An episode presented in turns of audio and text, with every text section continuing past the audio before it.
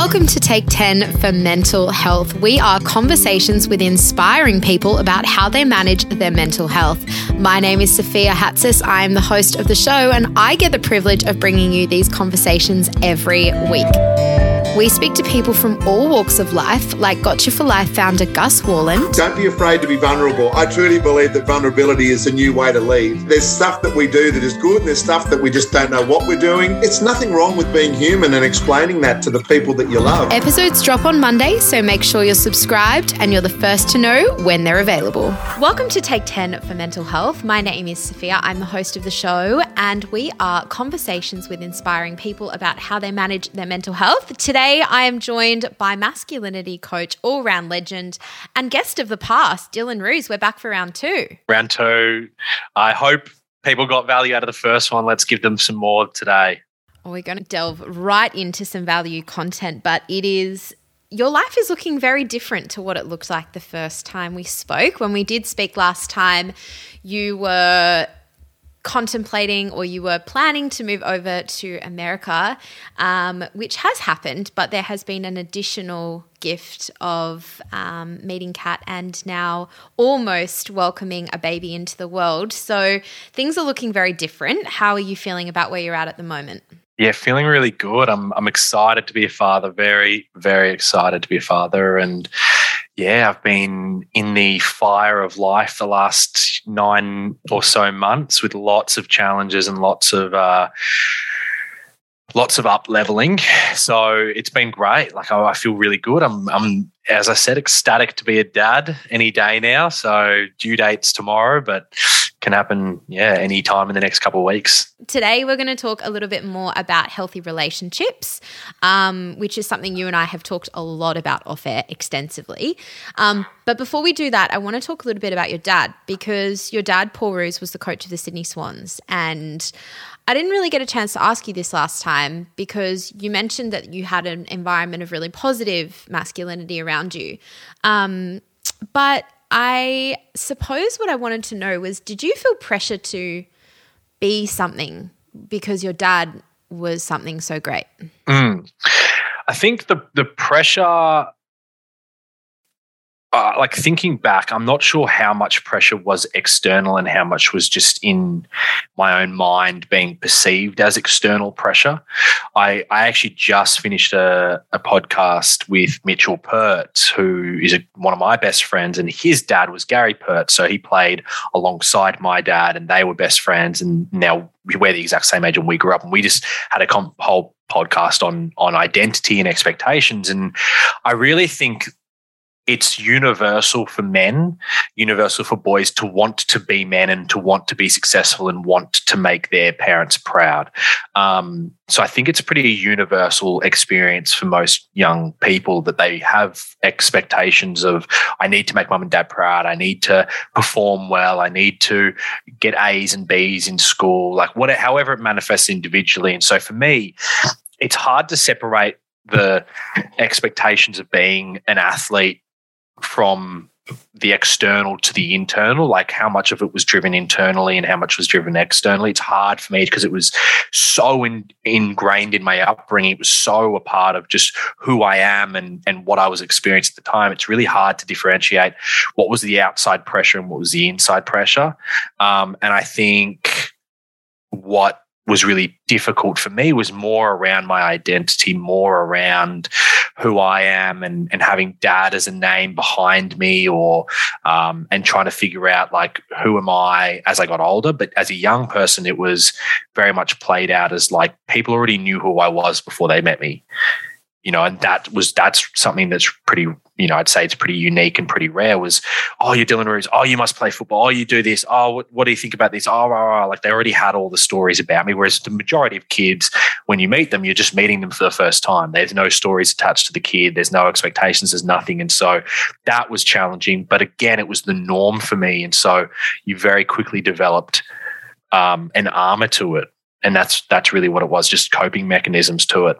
And I suppose just touching on that piece with identity, because I saw something that you posted on social media um, a little while ago, which was around how in high school, and like for want of a better word, you were the man. Like you you played the sports and you did the things and you had the famous dad and you got good grades and you know, I can imagine you know that bubble of of school when you're ticking all these boxes and you're you know achieving all these things when you come outside of that there would be like an emptiness or an understanding that oh, wow i'm actually like a really small fish in a really massive pond how did you deal with that identity crisis?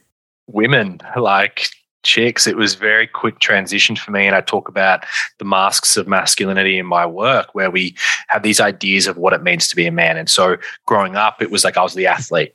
Great. I was state football, captain my basketball team. Easy for me to feel good about myself, right? Rather than developing like a strong sense of self and a real sense of like who I am and what I stand for and like uh, real true self love based in that. It was more like this oh, great, I'm an athlete and I do things. So because I do these certain things, I deserve love. And that's uh, for a lot of boys, that's what it is. It's like I have to do something in order to get love. Um, and so when I left high school, it happened so quickly for me because I left high school. I played my last season of AFL that year. So, as a 19 year old, my girlfriend and I broke up midway through the year, like, or towards the start of the year, like February, April, March. And I very quickly stepped out into the world and kind of out of my bubble a little bit of like high school friends and who I grew up with and those circles within my relationship of like a, and a two year relationship to like going to uni and all of a sudden being like, oh, it, like, oh, I'm good looking. Oh, I know how to talk. Oh, that's interesting. And oh, when I do these certain things like sleep with women, like everyone celebrates that. Oh, okay. And so it was a really quick transition for me of like athlete to to have sex with girls or be good with women. Um, and that's how I got my confidence. That's how I got my self esteem. And that's how I thought of myself as the man. The last six to nine months has been this massive unraveling of that identity because now when I don't feel good about myself, like or I'm having a stressful day, there aren't those usual outlets that I had cultivated of like, well, cool, you don't you don't feel very good, just go and hit up that girl and go and sleep with her and great, you'll feel good about yourself for another 24 hours. No, no, no. You don't have that. You've got a partner, you've got a kid on the way, you've just moved across the world where you don't have a support network, you don't have a lot of friends around you now what are you going to do when you feel like you're in pain? Now what are you going to do when you feel stressed? Now what are your coping mechanisms? And it's like whoo that's big and it's it's really big. Um so that's how i just immediately transitioned into like get girls. That was how i i felt like the man. Thank you for your honesty there. I think that's really interesting um what you said about that unraveling of identity which is connected to external validation. Because what you were indicating there was there was nothing internal internally validating about that. It was all about the people that surrounded you what that said about you and what that indicated to other people which was i'm attractive enough to pull hot girls therefore that is enough to sustain and satisfy me. Um, which is a really interesting um, which is a really interesting insight that you have. And I wanted to talk to you a little bit about that unraveling because, and you and I spoke about this off air, um, but I do want to bring it on air because I think it's really important how that has recently raised some panic in you um, and some anxiety in you. Can you talk me through when that comes up and what sort of triggers those sensations in you and how you get through your panics, your moments of panic? When I'm in the stress and I'm in the uh, thick of what I'm going through, it's really the head noise of like, you're not going to be a good enough father. You're not going to be a good enough partner. You're not going to be a good enough provider. Like, look, you know, I'm still developing my, I'm two years into working for myself. I pretty much work, you know, um, not paycheck to paycheck, but only based on the amount of clients that I can bring in. And if I don't bring in clients, I don't eat. And that was fine when it was just me and I could manage it. But now it's like, oh, now my partner doesn't eat. And oh, now my son doesn't eat. And so the added pressures, and I and I talk about this a lot. It was like I had I was a boy. I was a boy for 27 years. Like I was I was just a boy. And so actually being the man and actually stepping up, so many people want to talk about it. And they, you know, you ask any guy, when did you become the man? And they'll they'll either be like, oh, I don't know, and then you might be like, well, are you the man? You're like, yeah, I'm a man. I'm a man. Like, yeah, I am. It's I, I don't think there's a lot of men in the world. And I'm speaking from like, I don't think that I was a man. And I think I'm still transitioning into manhood because I'm transitioning my values from boy values. How much money can you make? How many women can you sleep with? How good are you at sport? How much do you know about sport? How many beers can you drink? To like, oh, can you provide for your family? Can you, can you sit in the chaos of your partner when she's unraveling and she's crying? Do you have the ability to sit there and hold her in that? And that's really where the, the anxiety and the stress comes up is in those moments of doubt of like, fuck, maybe I don't have it together. Maybe I can't do this. And the self doubt starts to creep in. And really, what I've really focus on doing is sitting in it and figuring out what I can figure out or learning what I can learn in those moments rather than trying to numb myself.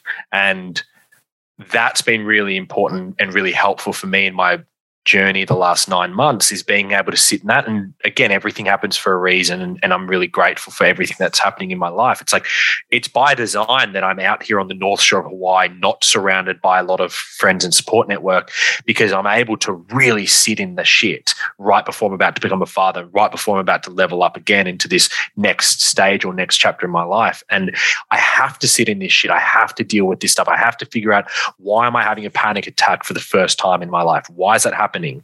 Oh, okay, it's happening, Dylan, because you're no longer sleeping with women, and that's where you got so much of the the numbing and the validation and the feel good, and you don't have a great support network around you. You've got a new partner, you've got a kid on the way.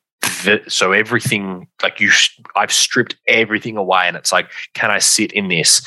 And see what comes up and learn from it and figure out the solution. Because if I don't do it now, it's going to happen in a year's time. And in a year's time, I'm going to have a one year old. And, you know, like, so it's everything's kind of coming, you know, perfectly timed, but it's hard to sit in it and it's difficult. And, mm. We all got it. We all have our moments. um, infidelity is common in many relationships. It's common for women to do. It's common for men to do. Um, and I know this is something that you wanted to raise here as well, but like, why do people cheat? Mm. Do you think? I think, I think we cheat because we are one afraid of getting hurt. So, for me, I got cheated on when I was 18 years old by my first girlfriend with my best friend. And so everything post that was, oh, I I don't want to experience that kind of pain again.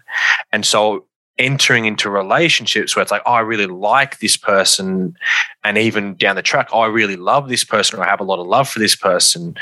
My way of protecting myself was to cheat. And that protected me in a couple of ways. In that one, oh, you mustn't be the one because if you were the one, I wouldn't have done that. Okay, cool. So you're not the one. So now I've devalued the relationship. So even if we break up, I'm going to be okay because I know that you're not the one because I've gone and cheated. So I'm protecting myself there. And two, it came back to my relationship with myself, which was I really hated myself. I did not like who I was. Mm. And because I didn't like who I was, the belief system played out again. And so I would go and cheat. And I needed to feel like the man and I needed to um, like make myself feel better. And third was the messaging around that being the man. Like it was so ego driven. And so there was a couple layers to it for me personally. And so, I mean, to answer your question, like why, why do people cheat? It's their inability to sit in vulnerability and, and love ultimately that's why. And again it has nothing to do with the other person. It's not like men cheat because they don't like their partner or, or whatever. It's like no no no.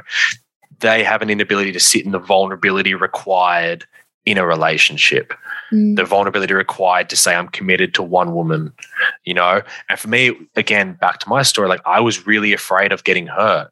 And so you can't hurt me if i'm sleeping with other girls you can't. You just can't because I'm off doing my thing.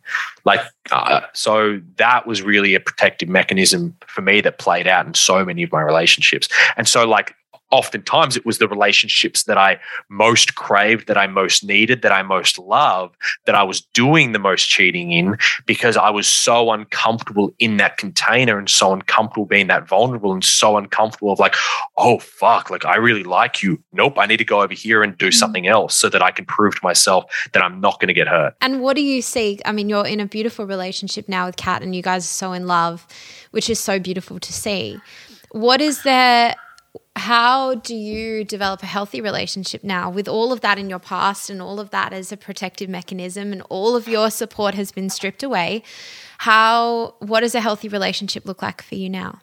Well i mean the way that i got to this like with all that being my past you know big things like well what's stopping you from doing it again? Or what's like why how how have you broken away from the pattern? Or how do you even know that you've broken away from the pattern?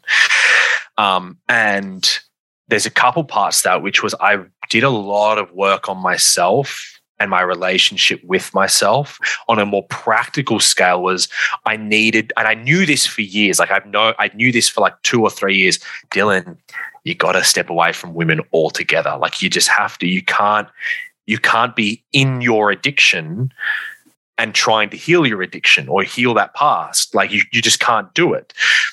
And so what I did was after the ayahuasca and after meeting Kat, I got on a plane and went to LA.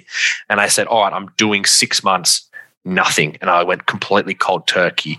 And it obviously, Kat, then, you know, my life played out differently in the pregnancy and her, you know, so that, but that's kind of a different story. But for me, I went just shy of two months cold turkey. So what that looked like for the listeners was like I wasn't checking out, like it was being so clean in my energy to the point where so like on a so I'll start bigger and get more detailed. Was so no sex, no dates, no kissing, um, no porn, no masturbating, um, and even on a day to day basis, like no checking out women. So it was like just being super clean in my energy. And over two months of of absolutely nothing and cutting myself off from it all and really sitting in it, I was able to start to heal that relationship with women. I was able to start to to heal that internal stuff that I had going on in regards to how I treated women. And then I entered the relationship with Kat, came over after two months, and now I'm in the container of a relationship healing that stuff